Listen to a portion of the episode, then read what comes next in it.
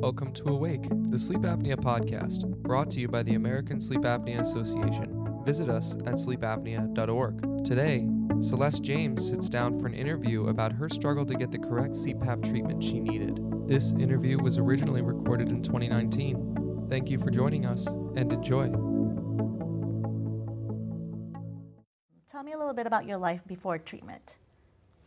Uh, well, I have a very active lifestyle then and now. So once you got diagnosed, how did your life change? Tell me a little bit about after treatment.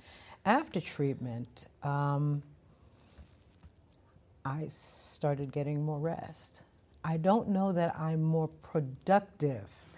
I don't know that I'm more productive, but I am certainly getting more rest. And so I, I find that uh, after treatment, I, I'm able to focus um, a lot easier because I was had, have had so many things on my mind um, at the same time. You know, I, I, I, find that normally I'm thinking about what I have to do two days ago for today.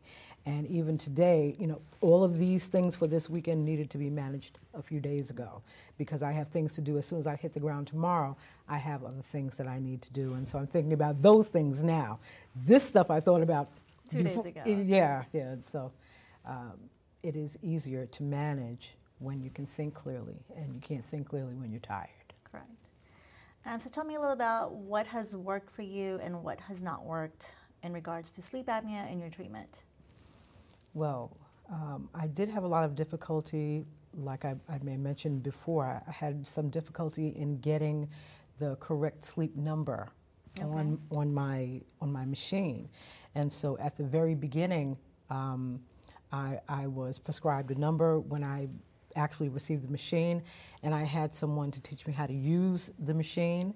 Uh, I was given the instruction. The uh, the I don't know what his title was. The person who brought, brought, the machine to me left and went on his way. And when I lay down with the machine, it was so strong that it was impossible for me to breathe properly. Yeah, and so for several nights in a row, in, in a row, and then weeks, and then uh, it was months before I actually got the right prescription number and mm. so that I could breathe during the night.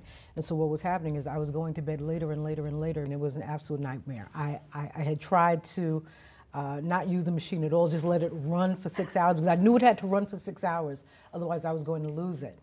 And I knew that I needed it, so I had to figure out something to do. And so I would turn the machine on, and and someone got in touch with me and said, "Listen, we're watching your machine." And for the last two nights, you know, you haven't been wearing it. You know, you put it on for like an hour and a half or so, and then sometime during the night, I just ripped it off because I, I couldn't breathe. I was choking.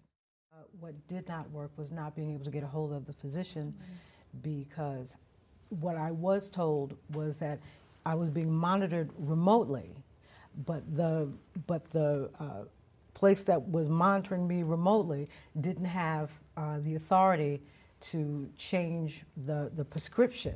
Hmm. And so I was forced to keep using this the machine. Yeah, using it at the same pressure. And it was actually having the opposite effect.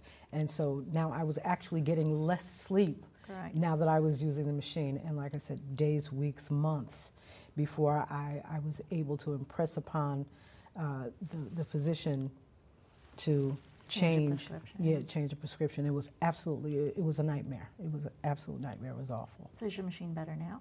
The machine is better now, but I had to really carry on. I really had to behave badly in order to get a response, and mm-hmm. I should not. That's that does not work for anyone. You should never have to work that hard to want to be treated.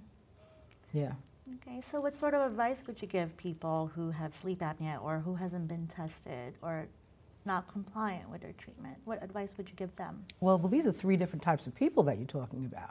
I can tell you that that um, that for the most part, um, it's clear to me that most people don't know that they have a sleep disorder. Most people do not.